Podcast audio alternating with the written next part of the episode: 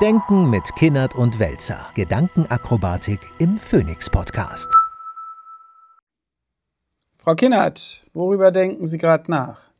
Ich denke, seit der Erdogan-Wahl in der Türkei und den zunehmenden Debatten über die europäische und deutsche Migrationspolitik wieder vermehrt über das Thema Integration nach. Und zwar habe ich immer das Gefühl gehabt, wenn wir über Integration sprechen und auch das Scheitern von Integration, dass es immer ungefähr zwei Schuldige gibt. Und zwar entweder der Migrant selbst, der nicht bereit ist, das zu tun, aus welchen Gründen auch immer, oder dass es irgendwie was Pragmatisches ist, dass die Kommunen da die Bildung nicht richtig anbieten können, also dass es irgendwie am Regierungshandeln liegt, aber eher organisatorisch. Und ich habe mir die Frage gestellt, worein man sich überhaupt integrieren soll. Ist das Deutschsein etwas, das wir überhaupt so attraktiv und positiv besetzen selber? Oder steht das, und das hat man ja in unseren letzten äh, Folgen auch ab und zu gehört, ähm, auch voller Versagen? Ist das dann nur die Regierung? Ist das gleichzusetzen mit unserem Deutschsein? Ist da eine Scham dabei? Sind wir überhaupt stolz aufs Deutschsein? Ich erinnere mich an diese eine gewonnene Bundestagswahl der CDU, wo Hermann Gröhe die Deutschlandfahne auf der Bühne schwenkte und Angela Merkel sie ihm aus der Hand riss. Und da habe ich so ein bisschen das Gefühl, gibt es etwas zwischen so einem plumpen Nationalstolz und etwas, äh, was eigentlich eine Abkehr und eine Distanz zum Deutschsein ist? Oder gibt es ein Narrativ, das irgendwie auch attraktiv wirken kann und mit dem wir alle modern auch fein sind? Also ich glaube, das Narrativ gibt es nicht. Das sieht man ja auch an solchen bekloppten Bemühungen, wie jetzt in der CDU irgendeinen Patriotismus künstlich hervorzubringen oder so. Und ich glaube, dass das Problem einfach das ist, dass das deutsche Narrativ eigentlich zusammengeschnurrt ist auf wirtschaftlichen Erfolg. Und das ging halt auf eine unglaublich, also historisch sehr lange Phase zurück, die ja in den späten 1950er Jahren begonnen hat durch die Wiedervereinigung nochmal einen Schub bekommen hat oder eine Verzögerung des Niedergangs bekommen hat und die ja im Wesentlichen darauf basierte, dass die Energie billig gewesen ist und Exportmärkte immer weiter sich aufgetan haben. So. Und da ist ja im Grunde genommen alle identitäre Energie reingegangen in dieses Made in Germany und wir sind so toll und wir haben so viel Kohle und wir lösen auch alles nur mit Kohle. Und ähm, das ist natürlich dann, wenn man auf der anderen Seite eben eine starke gesellschaftliche Ungleichheit hat, soziale Ungleichheit hat, aber auch Ungleichheit sozusagen auf der Alltagsebene hat, ist das natürlich nicht besonders attraktiv als integratives Modell. Höchstens als Karrieremodell. Also das will ich auch schaffen oder so, weil es tatsächlich die einzige Offerte dann ist, die so ein Land liefert. Aber genau dieses ökonomische Versprechen funktioniert ja beispielsweise als Identitätsnarrativ bei den Amerikanern, obwohl es gar nicht äh, ja, valuiert ist und obwohl es gar nicht feststeht. Also dieses zum vom Tellerwäscher zum Millionär, jeder kann es bei uns schaffen obwohl das Gesundheitssystem nicht funktioniert, obwohl äh, junge Menschen äh, Zehntausende Dollar an ähm, Studiengebühren Schulden haben. Das ist ja eigentlich ein Versprechen, das gar nicht hält. Und trotzdem ist das Narrativ erfolgreich. Glaube ich nicht. Ich glaube, das ist ähnlich brüchig wie unser super Wirtschaftswunder-Ding. Äh, also in den USA ist ja sozusagen die Problematik der extrem angestiegenen sozialen Ungleichheit und sozusagen die Erkenntnis, dass die Story nicht mehr stimmt, dass man halt nicht vom Tellerwäscher zum Millionär, sondern nur vom Tellerwäscher zum Tellerwäscher werden kann. Das ist ja genau die Ursache dafür, dass solchen Leuten wie Trump die Wähler zulaufen. Weil genau diese, ja, Make America Great Again oder sowas fußt ja genau auf dieser Vorstellung und macht genau dieses Versprechen. Auch eben an Deklassierte. Und das ist bei uns strukturell, ist ja bei uns immer alles harmloser, aber letztlich so ähnlich, dass wenn, wenn ich gewissermaßen meine ganze Form von, ja, wie kann man das bezeichnen, von gesellschaftlicher Identität auf diesen Wettbewerbs- und äh, wahnsinnig erfolgreich sein baue, und aber diese Dinge gar nicht mehr richtig sich auszahlen, dann bleibt auch nicht viel über, außer vielleicht sowas wie eine spürbare Double Speech-Geschichte. Also ich meine, es ist ja kein Zufall, dass unser Bundeskanzler ähm, jetzt das Narrativ vom nächsten Wirtschaftswunder irgendwie ausgepackt hat. Ja, was aber natürlich kein Mensch glaubt, insbesondere denen nicht, denen es irgendwie schlecht geht. Und natürlich auch niemand glaubt, dass man das mit irgendwie sich drehenden Windrädern und zugepflasterten Feldern mit Solarpanels irgendwie hinkriegen könnte. Und das ist ein echtes Problem. Ich glaube, das haben wir aber auch schon mehrfach besprochen, dass an der Stelle, wo ja auch keine Idee oder kein Leitbild gesellschaftlich vorliegt, weil das eben alles sozusagen in dieses wirtschaftliche Erfolgsmodell gepufft ist, dann hat man auch nichts Integratives eigentlich anzubieten. Gibt es denn überhaupt diesen Sehnsuchtsort von Stärke und Eindeutigkeit und Durchschlagskraft? Das höre ich ja manchmal, dass Leute da in Richtung Orban und Erdogan und äh, Trump auch schielen. Aber am Ende sind das ja nicht unbedingt die Länder, äh, wo die Leute hinmigrieren, sondern die suchen sich ja schon eigentlich äh, liberale demokratische Gesellschaften aus. Also ist das ähm, ein Leitbild eigentlich von Kompromiss und Moderation, dass wir zu Unrecht ein Stück verschleiern und uns dafür schämen, statt dafür irgendwie stark einzutreten? Also ich glaube, es ist gar nichts da, was man verschleiern könnte. Also es geht ja alles immer mehr ins Phrasenhafte oder ins Aufgepimpte. Also ich kann keinen Patriotismus verordnen. Ja, das, das ist ja das Ding. Also Böckenförde, der Verfassungsrechtler mit dem berühmten und zu Tode zitierten Satz, der freiheitliche Staat lebt von Voraussetzungen, die er nicht garantieren kann was er dann fortschreibt, indem er darauf hinweist, dass es eine, bei den Einzelnen eine moralische Substanz geben muss, die gewissermaßen gelebt wird und diese Form von Staatlichkeit deren Fundament gibt. So. Und wenn das aber nicht da ist, dann ist das Ganze irgendwie so, ein, so eine Hülse, eine Hülle eines ehemaligen Erfolgsmodells, was mal super funktioniert hat und jetzt an allen Ecken und Enden kracht. Aber gleichzeitig sozusagen diese, diese Pseudo, ich würde fast sagen, diese Angebererzählung einfach noch da ist. Und das merkt man natürlich, wenn man dazukommt und denkt, die haben ja gar nichts auf Tasche. Das stimmt ja gar nicht, was die erzählen.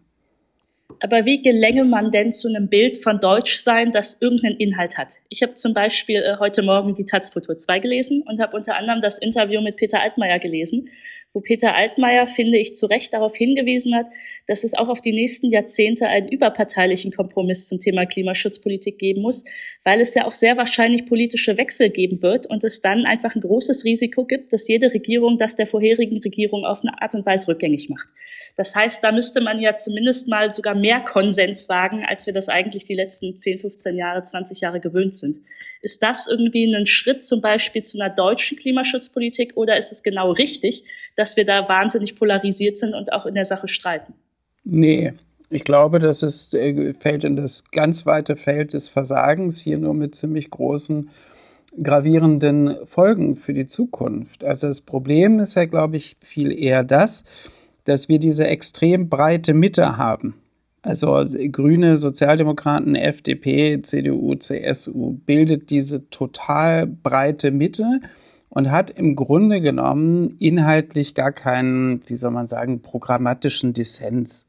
Da will niemand, keine Ahnung, den Sozialismus einführen, da will niemand die Ökodiktatur, da, das ist, ja, da will niemand zur schwarzen Pädagogik zurück oder sonst was. Das ist letztlich alles dasselbe. Das große Problem ist dann aber, wie suche ich dann Anlässe, mich zu profilieren, mich abzugrenzen, an Wähler vermeintlichen Angebot zu machen. Und dann kommt genau das, was wir jetzt gerade mit dem Gebäudeenergiegesetz erlebt haben, dass im Grunde genommen völlig sachfremd, völlig kontraproduktiv ein Ding zerschossen wird, nur um Punkte zu machen. Das ist ja total schlimm. Und hinterher, das ist ja dann auch wieder das Ding mit der totalen Mitte. Hinterher stehen alle da und sagen, es ist aber super, dass wir das jetzt gemacht haben. Übrigens auch so ähnlich wie bei der Asylgeschichte, wo ja dann auch alle sagen, ja, ja, immerhin, das ist ein Akt der Solidarität oder so. Es sagt einfach auch gar keiner, außer jemand von der Linken oder so und von der AfD sowieso, das ist scheiße. Das ist scheiße, was da gemacht wird. Wie kann man denn in Zeiten der absoluten Notwendigkeit von Klimaschutzpolitik so ein Gesetz zerschießen? Sinnloserweise. Ja, aber da tun sie sich dann auch gar nicht besonders weh, sondern sind alle irgendwie total happy, dass man das jetzt zerschossen hat. So, jetzt zurück zu dem Thema. Wer möchte sich in sowas integrieren? In so sowas Unklares, sowas Unernstes? Ich glaube schon, dass es eigentlich Fäden gibt, die sich dafür eignen würden, um auch kulturell in Deutschland zu besetzen. Und dabei meine ich Aufsteigerrepublik eben nicht äh, unbedingt äh, ökonomisch, sondern eben als äh, Bildungsrepublik, das auch demokratisch und kulturell besetzt. Man könnte eben auch irgendwie auch ökonomisch von Diversität als dem größten Pool von Talenten sprechen. Das ginge ja auch. Äh, wir sind uns eigentlich alle einig, dass wir technokratisch gesprochen bei Digitalisierung weiter vorne sein müssen. Es gibt trotzdem auch viele bei uns, die gerade äh, auf europäischer Ebene auch auf Bürgerrechte achten. Also eigentlich gibt es, finde ich, schon einige Themen, die auch parteiübergreifend mehrheitsfähig sind, wo wir sogar schauen, dass wir europäisch mehrheitsfähig sind.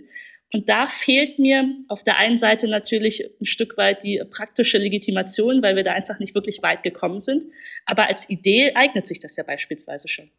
Ja, würde sich auch eignen. Ich meine, der berühmte Satz von Willy Brandt, die Schule der Nation ist die Schule, verweist ja auf den engen Zusammenhang zwischen einer Gesellschaft, der Bildungspolitik, die sie macht, und die demokratische Unabdingbarkeit einer guten Bildungspolitik. Da steckt das ja drin. Aber wenn man dann im Vergleich diese Geschichten wie Frau Stark-Watzinger äh, sie propagiert sieht, dann geht es immer um internationale Wettbewerbsfähigkeit und die Fachkräfte, die man, ja, als wäre Schule auf so eine Funktion reduziert. Und ich denke auch, vielleicht muss man tatsächlich für diese ganze Frage, die Sie angesprochen haben, in Länder gucken, wo das funktioniert. Also in skandinavische Länder beispielsweise, die sozusagen hinsichtlich ihrer Identitätsunsicherheit viel weniger Probleme haben als Deutschland. Ja, wo auch niemand ein Problem hätte zu sagen, ich bin Dänin, wir machen das nicht. Also wo sozusagen eine ganze automatische Form der Identifikation mit der Gesellschaft äh, oder meinetwegen auch der Nation irgendwie da ist. Und sowas haben wir ja. Gut, das hat auch natürlich was mit der deutschen Geschichte zu tun. Aber ich glaube, primär hat das einfach was damit zu tun, dass das alles sozusagen runtergedimmt ist auf diesen Wettbewerb und die angebliche Wettbewerbsfähigkeit und dieses ganze hohle Zeug. Aber wer ähm, geht da vor oder von wem ist es abhängig? Sind es unbedingt Regierungen und Politiker und äh, Regierungsrepräsentanten? Oder ist das etwas, wo äh, wir als CDU, finde ich, fälschlicherweise oftmals von oben nach unten eine Leitkultur verordnet haben, aber eigentlich geht es ja darum, dass es von den Deutschen selbst gelebt wird. Und da könnte es ja eigentlich auch äh, Kulturwerte geben, die gar nicht von äh, Politiken und Regierungen wirklich äh, übersetzt sind oder per Agenda-Setting gefordert sind, sondern die wir einfach als Gesellschaft leben. Ja, dann muss man sie aber leben. Und es war ja ein kleiner Widerspruch da drin, weil diese deutsche Gesellschaft ist ja längst überhaupt keine deutsche Gesellschaft. Was ja auch super ist, weil diese Diversität existiert ja, sie wird ja auch gelebt, sie wird vielfach auch gelingend gelebt. Das Augenmerk ist dann da, wo es nicht gelingt. Aber man muss sich eben, glaube glaub ich, von dieser also ich habe ja da sowieso irgendwie eine leichte Neurose. Ich kriege ja immer so ein leichtes Zucken, wenn ich dieses Deutsch und so weiter so emphatisch ausgesprochen höre. Aber ich glaube, am Ende läuft es darauf hinaus, dass eine Gesellschaft nur dann eine integrative Funktion ausüben kann, wenn sie einladend ist. Und wenn sie alle, die in dieser Gesellschaft leben und am besten auch noch die, die dazukommen möchten, tatsächlich einlädt, mitzumachen. Das ist eigentlich das, was hinter so einem Bild eines Leitbildes oder sowas steckt. Und das wird halt überhaupt nicht geleistet an, an fast keiner Stelle, außer auf der Ebene privater Initiativen und so. Und das ist, glaube ich, das größte Problem unseres Landes. Also können wir zusammenfassen, dass es an gescheiterter Integrationspolitik äh, wohl verschiedene Versagensfaktoren gibt, aber der ungehorsame, unbeugsame Migrant ist auf jeden Fall nicht der einzige der ist nicht der Einzige. Und ich weiß auch nicht absehbar, wie diese, diese ungute Entwicklung korrigiert werden könnte. Also das einzige konkrete Beispiel, was mir einfällt, ist jetzt dieser, ich weiß nicht die genaue Bezeichnung, dieser Bildungscheck oder der Kulturcheck, den die Kulturministerin ausgerufen hat, wo halt jeder Jugendliche, jede Jugendliche 200 Euro bekommt, um Veranstaltungen zu besuchen. Das ist super. Ja, das ist wirklich, wo man mal sagt, wir laden euch ein. Und das ist aber sticht so derartig raus, dass man genau an diesem Beispiel schon wieder sieht, wie wenig es das eigentlich gibt. Es ist ja auch eine zeitliche Frage. Es ist ja selten so, dass der Migrant hier ankommt und ab Sekunde zwei dann auf einmal überlegen muss, was ist denn hier das vorhandene Deutschstein, in das ich mich rein integriere, sondern wir haben wahnsinnig hohe äh, Migrantenzahlen. Wir haben viele Migrierte, wir haben viele ähm, mit neuer Staatsbürgerschaft. Also es ist ja jetzt schon ein gelebtes Werden eigentlich. Ja, ja, aber äh, das wird dann gut, wenn man auch genau diese Prämissen verändert und sagt, wir müssen als wichtigstes Ziel, um eine freie Gesellschaft zu bleiben, eine einladende Gesellschaft werden.